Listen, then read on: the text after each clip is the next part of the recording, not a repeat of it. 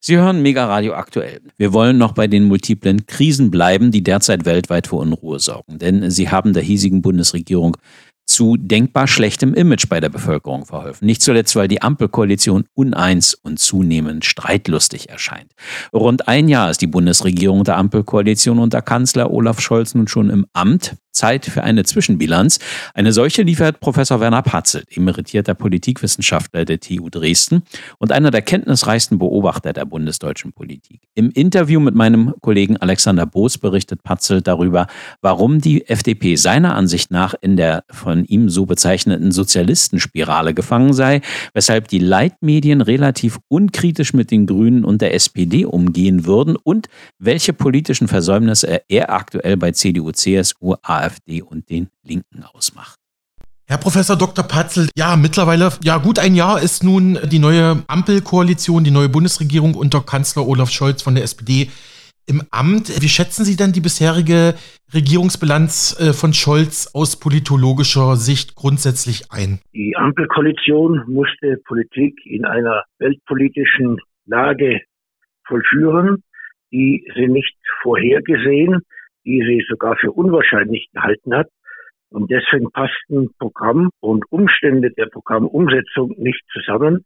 In dieser Lage musste die Regierung mancherlei improvisieren, vieles dazulernen und noch viel mehr unterlassen. Hm, da spielen Sie natürlich jetzt auf die aktuelle Krisenlage an. Ja, klar, Corona ist immer noch ein Thema, natürlich jetzt der Ukraine-Krieg, daraus resultierend Energie- und, und Gaskrise und natürlich auch der koalitionsinterne Streit über die Verlängerung der noch am Netz befindlichen deutschen Atomkraftwerke, zum Beispiel ISA 2 ist da ein prominentes Beispiel. Im Scholz war da lange relativ ruhig und schien abgetaucht, doch zuletzt sorgte sein Machtwort von Kanzler Scholz ja, also ob der jetzt damit den koalitionsinternen Streit beendet hat, weiß ich nicht. Auf jeden Fall hat er, hat er sein Machtwort gesprochen. Selbst der grüne Habeck musste da einlenken. Wie hat, äh, Herr Professor Dr. Patzelt, wie hat Kanzler Scholz Ihrer Analyse nach beim Streit um die Atomkraftwerke agiert?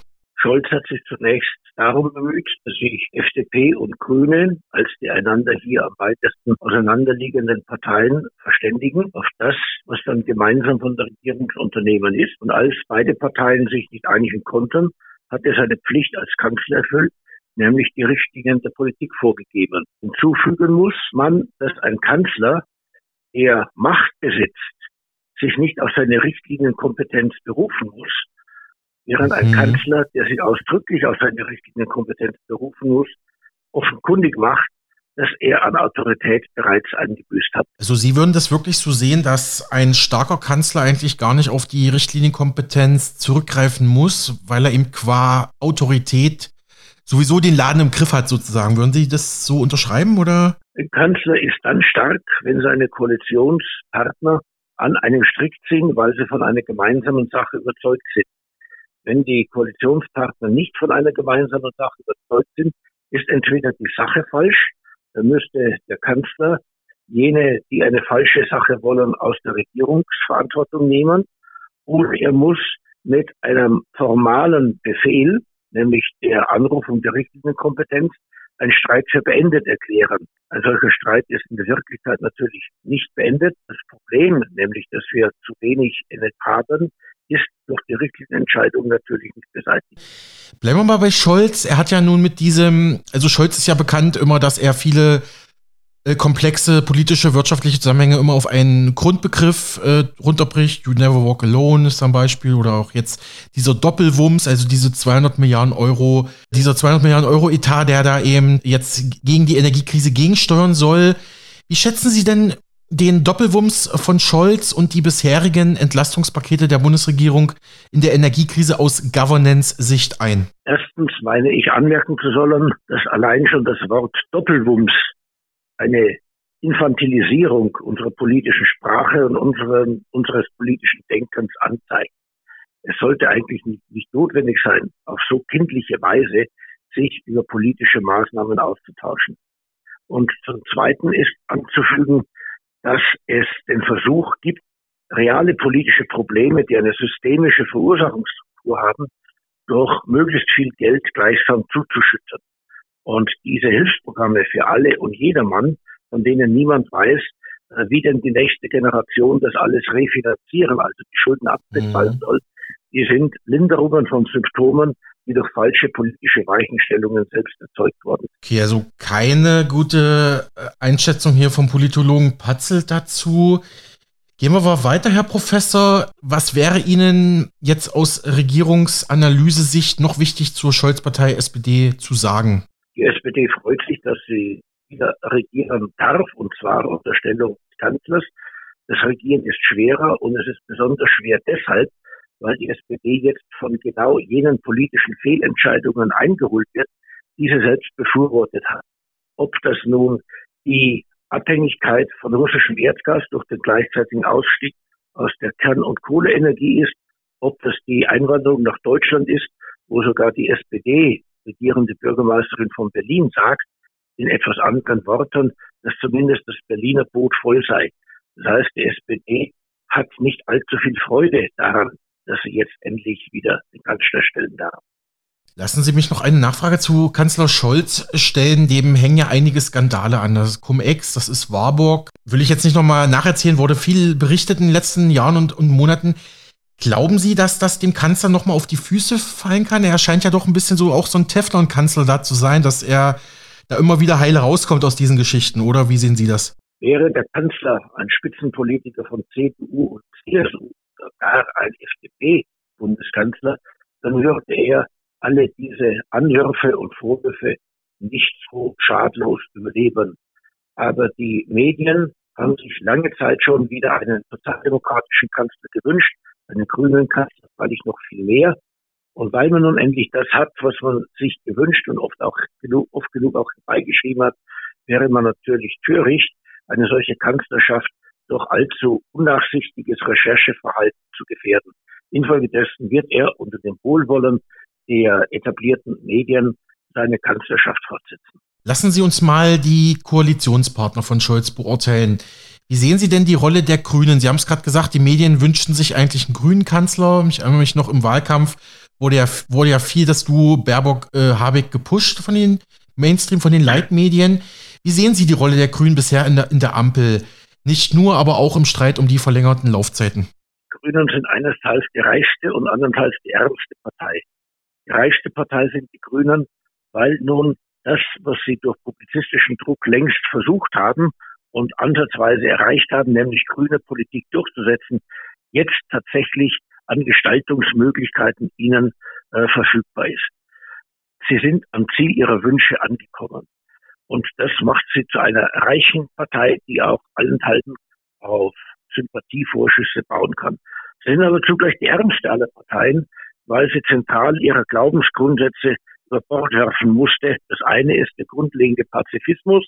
Ausgerechnet die Grünen sind jene Partei, die vorbehaltlos die Lieferung von Waffen in ein Kriegsgebiet befürwortet. Und das andere ist die Verlängerung der Laufzeiten von Atomkraftwerken.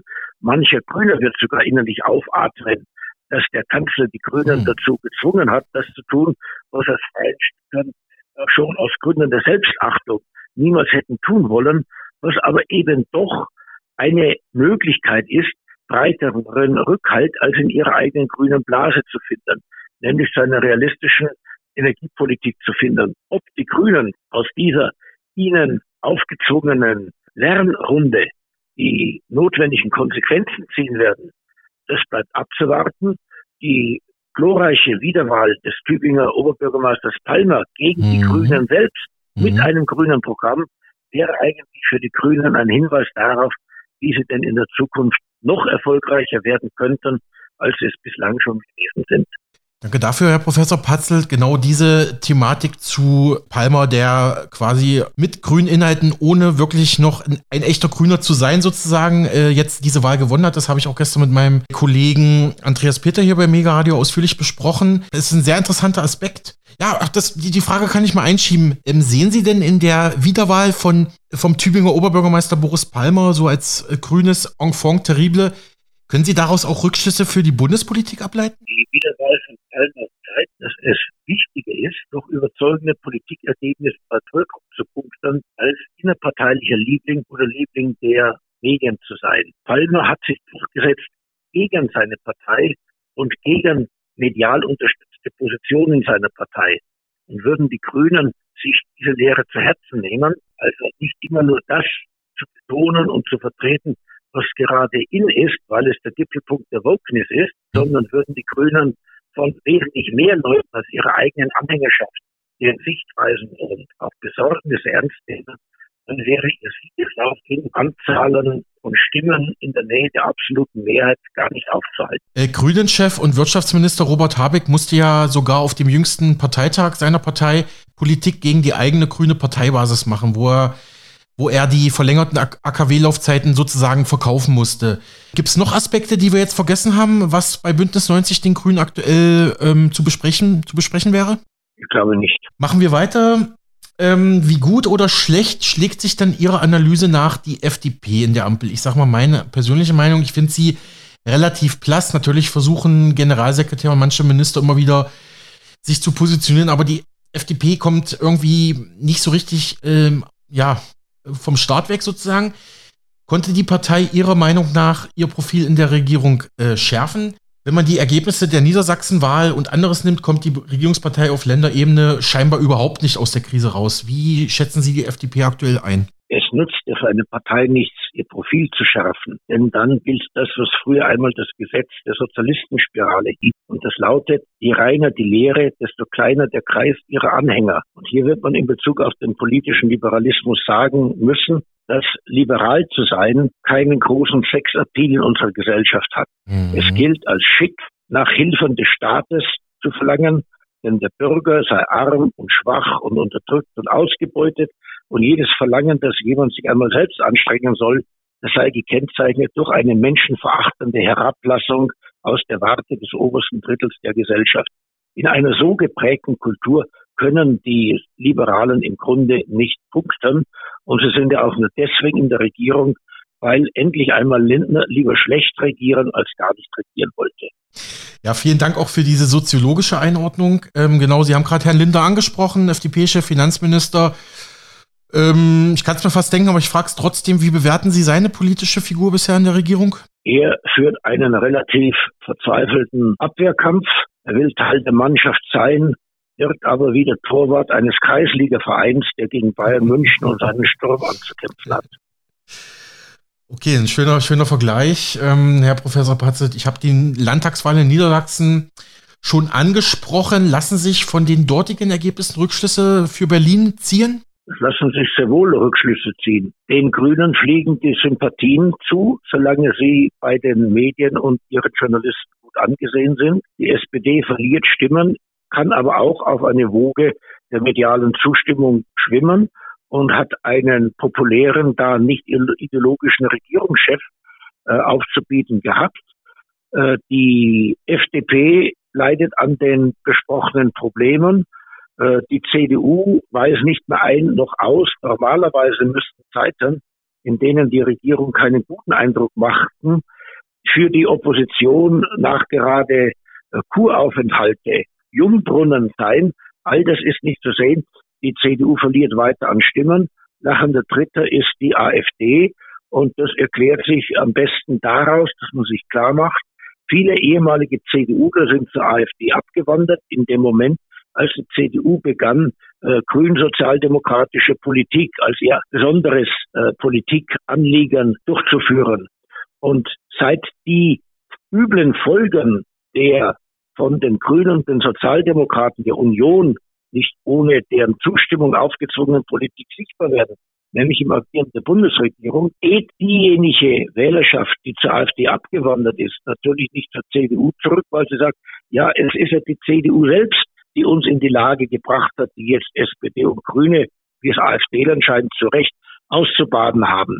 Das heißt im Klartext, eine der Lehren des niedersächsischen Wahlergebnisses ist, solange die Union sich nicht hinsichtlich ihrer eigenen Politikfehler während der 16 Jahre von Angela Merkel ehrlich macht und sie eingesteht, gibt es für diese Partei keine Hoffnung auf Rückkehr zur alten Stärke.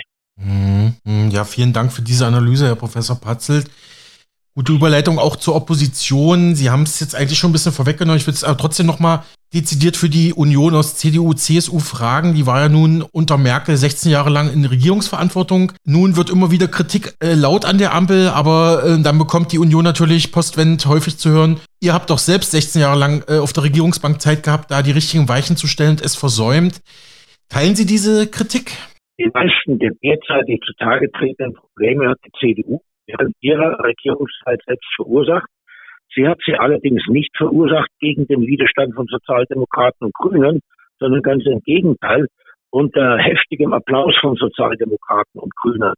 Und die Probleme, welche die CDU hat einreißen lassen, sind einerseits, ohne jetzt das Ganze in der inhaltlichen Wichtigkeitsreihenfolge aufzuführen, das ist die äh, Vernachlässigung der Bundeswehr, das ist die Abhängigkeit Deutschlands von russischem Erdgas, das ist die Blindheit in Bezug auf geopolitische Abhängigkeiten. Das ist die Verteuerung unserer Energiepreise durch den gleichzeitigen Verzicht auf Kern- und Kohleenergie in der Hoffnung, es würde auf ewige Zeiten bedingungslos russisches Erdgas zur Verfügung stehen. Und das ist das, was die regierende Bürgermeisterin von Berlin beklagt. Es sei nun, mindestens ihre Stadt, aber viele Landräte in Deutschland sehen das ähnlich. Es seien so viele Kommunen an die Grenzen ihrer Aufnahmefähigkeit für Migranten gekommen. Und all diese Probleme hat die CDU verursacht. Aber noch einmal, es hat die CDU nicht gegen den Widerstand von C und SPD und Grünen verursacht, sondern dazu getrieben von Sozialdemokraten und Grünen und deren medialen Unterstützern. Ihrer Meinung nach ist und bleibt Friedrich Merz der, ja gut, unumstritten ist er eigentlich nicht, aber bleibt er Ihrer Meinung nach der, der Chef der Union, äh, jüngst äußerte ja die Wirtschaftswoche Vivo, der Oppositionsführer Merz schaffe es nicht, äh, die Ampelkoalition unter echten Reformdruck zu setzen. Wie sehen Sie äh, Merz aktuell? Merz ist derzeit alternativlos. Es gibt keinen anderen, der die Union irgendwie zusammenhalten könnte. Aber die Tatsache, dass jemand oder etwas alternativlos ist, bedeutet noch lange nicht, dass etwas wirklich gut ist. Und die Führung der CDU oder von Friedrich Merz wird so lange unzulänglich sein, wie er nicht einen klaren Schlussstrich unter die Irrtümer der Merkel-Zeit zieht und sich bemüht, in der Partei sowohl die Merkel unterstütze als auch jene, die auf einen Neuanfang gesetzt haben, irgendwie gleichermaßen zu bedienen. Das wird nicht gehen und das wird er auch noch einsehen. Wie sehen Sie aktuell das Verhältnis der Schwesternparteien CDU und CSU? Nachdem man nicht nach Regierungsämtern greifen kann, das die vergebliche Hoffnung von Laschet und Söder gewesen ist, sondern gemeinsam die sumpfigen Tiefen der Opposition zu durchwandern und zu überstehen hat, gibt es im Moment keinen sonderlichen Grund zum Streit zwischen Union, den Unionsparteien. Überdies ist äh, Söder mit seinem ruchlosen Populismus derzeit wieder in der Top-Hierarchie äh, der Umfrage Helden Infolgedessen kann man auch seitens der CDU äh, keine Kritik an Söder anbringen und Kritik der CSU an der CDU. Die gehört ihrerseits ohnehin zur bundesdeutschen Folklore. Herr Professor Patzelt, äh, Jüngst warf SPD-Chefin Saskia Esken März vor, er sei mitverantwortlich oder er wäre mitverantwortlich, also auch mitverantwortlich für den jüngsten Brand einer Flüchtlingsunterkunft in Mecklenburg-Vorpommern, ging er durch die Medien letzten Tage. Zuvor äh, hatte ja Merz auch Äußerungen zum sogenannten Sozialtourismus aus der Ukraine äh, vorgenommen. Später hat er sich davon wieder distanziert, aber Esken schlug da wirklich hart auf ihn drauf. Wie bewerten Sie diese Vorwürfe von Esken und der SPD gegen Merz? Einerseits ist der Vorwurf der SPD, Friedrich Merz hätte an der Brandstiftung in einem Flüchtlingsheim ukrainische Geflüchtete äh, sozusagen mitgewirkt. Genauso intelligent wie früher der Vorwurf, Pegida aus Dresden hätte mitgestochen, als ein verachtenswerter Mordanschlag auf die Kölner Oberbürgermeisterkandidatin verübt worden ist. Mhm. Und zum anderen hat sich natürlich Friedrich Merz auch ähnlich verhalten, indem er unsere Migrationsproblematik ausgerechnet an ukrainischen Geflüchteten festzumachen versuchte. Er wäre viel fündiger geworden bei jenen vielen jungen Männern, die aus äh, Gebieten nach Deutschland gekommen sind, in denen sie schon Sicherheit gefunden hatten vor der Verfolgung oder vor unangenehmen Lebensverhältnissen im eigenen Land, die tatsächlich unsere Migrationspolitik anheizen. Er hat sich für ein richtiges Besorgnis das falsche Objekt zur Darstellung ausgesucht. Mhm. Äh, genau, Sie hatten die AfD schon angesprochen. Hm, bei der Partei kann man sehen, da gibt es immer wieder Umfragehochs und auch äh, Wahlerfolge, wie zuletzt in Niedersachsen oder auch, ich nenne es mal Achtungserfolge, wie bei der jüngsten Oberbürgermeister-Stichwahl in Cottbus, wo ein AfD-Kandidat in die letzte Runde kam. Andererseits hört man natürlich unterschiedliche Einschätzungen zur Partei. Manche sagen, die Partei sei nun wieder auf dem Vormarsch, andere meinen, die AfD profitiere eigentlich viel zu wenig von der aktuellen Krisenlage und einer blassen Union und Bundesregierung und müsste deutlich besser dastehen. Äh, man mache Partei, parteistrategisch viel zu viel falsch und müsste deutlich bessere Ergebnisse einfahren. Wie lautet Ihre Analyse zur AfD? Die AfD ist zerrissen zwischen zwei Strategien. Die eine Strategie sagt, nur wenn wir eine möglichst radikale Protestpartei sind, werden wir viele Wähler und werden wir so viele Wähler anziehen, dass wir uns gegen die etablierten Parteien durchsetzen werden. Und die andere Strategie geht von der Überlegung aus, dass die AfD alleine niemals eine absolute Mehrheit der Stimmen in Deutschland oder in einem Bundesland gewinnen wird, wirklich immer Koalitionspartner braucht und deshalb klug beraten wäre, den einzigen in Frage kommenden Koalitionspartner, die CDU, in eine Lage zu versetzen, wirklich mit der AfD zusammenzuarbeiten. Die zweite Strategie sagt, die AfD muss eine normale, klar auf dem Boden der Verfassung stehende Partei werden. Und die erste Richtung sagt, nur wenn man den Konsens der auf der freiheitlich-demokratischen Grundordnung bestehenden etablierten Parteien aufkündigt und denen, äh, die mit der freiheitlichen Ordnung der Bundesrepublik Deutschland intellektuell oder emotional nichts anfangen können, an sich bindet, wird man zu einem Machtfaktor werden. In den letzten Jahren haben immer mehr die Radikalen in der AfD äh, die Oberhand gewonnen und das führt dann zwar so lange zu Wahlerfolgen, wie wir inzwischen offenkundige Probleme haben, die sich nicht gesund beten oder wegdeuten lassen. Und das wird auch nur so lange gut gehen, wie die CDU es jenen, die mit der etablierten Politik, mit dem Kurs der letzten Jahre nicht einverstanden sind, es nicht anbietet, hier bei der, also bei der CDU wieder eine politische Heimat zu finden. Das heißt, die Erfolge der AfD sind zum großen Teil Versäumnisse der CDU. Aber das ist keine neue Einsicht. Diese These vertrete ich ja seit inzwischen fast zehn Jahren. Mhm, das stimmt. Bleiben wir noch mal kurz bei der AfD. Immer wieder sorgen ja auch Alleingänge mancher AfD-Politiker für parteiinterne Streitigkeiten, die natürlich dann auch nach außen getragen werden. Etwa zuletzt der mit der Bundesparteispitze angeblich nicht abgesprochene Besuch einer Delegation der AfD Sachsen-Anhalt auf der Krim. Gut, ich glaube, die Frage haben Sie zwar jetzt schon ein bisschen beantwortet, aber ich wollte trotzdem fragen, warum ist das bei der AfD so? Ist die als relativ junge Partei anfälliger für solche Skandale und Skandelchen? Oder, aber ich glaube, Sie haben die Ursachen schon genannt, aber sagen Sie vielleicht doch noch was kurz dazu? Ja, AfD sind in ihrer schnellen Wachstumsphase unglaublich viele Leute zugelaufen, die es in anderen politischen Lagern nicht geschafft haben, die politische Quertreiber und Irrköpfe sind. Und nachdem immer mehr vernünftige AfDler, die früher zum großen Teil aus der CDU kamen, diese Partei verlassen haben, ist die AfD sehr stark unter den Einfluss von diesen Quertreibern, Wirrköpfen und äh, zu, zum rationalen politischen Geschäft wenig befähigten Leuten geworden. Und genau diese Leute bringen die AfD-Parteiführung, die realistische Parteiführung, jetzt die rechte, aber ab und zu auch taktische Kalküle verfolgende Parteiführung immer wieder in Schwierigkeiten. Mhm, okay. Ähm, Herr Professor Patze, zu guter Letzt nochmal ein Blick auf die Linke. Vor allem Frau Wagenknecht sorgt ja hier immer wieder für, ich, ich sag mal, Spaltungstendenzen in ihrer eigenen Partei, ist aber kurioserweise laut jüngsten Umfragen sogar aktuell drittbeliebteste Politikerin des Landes. Also die Partei ist fast schon politisch bedeutungslos, aber die Frau Wagenknecht mega beliebt im Volk, wie es aussieht. Äh, nun wurde ja in den letzten Wochen ein Borgfrieden ausgehandelt, äh, aber jeder weiß eigentlich, dass es in der, in der Partei kracht sozusagen. Wo steht denn die Linke Ihrer Analyse nach? Die kürzeste und zugleich treffende Antwort lautet auf die Frage, wo steht die Linke? Sie steht vor dem Abgrund.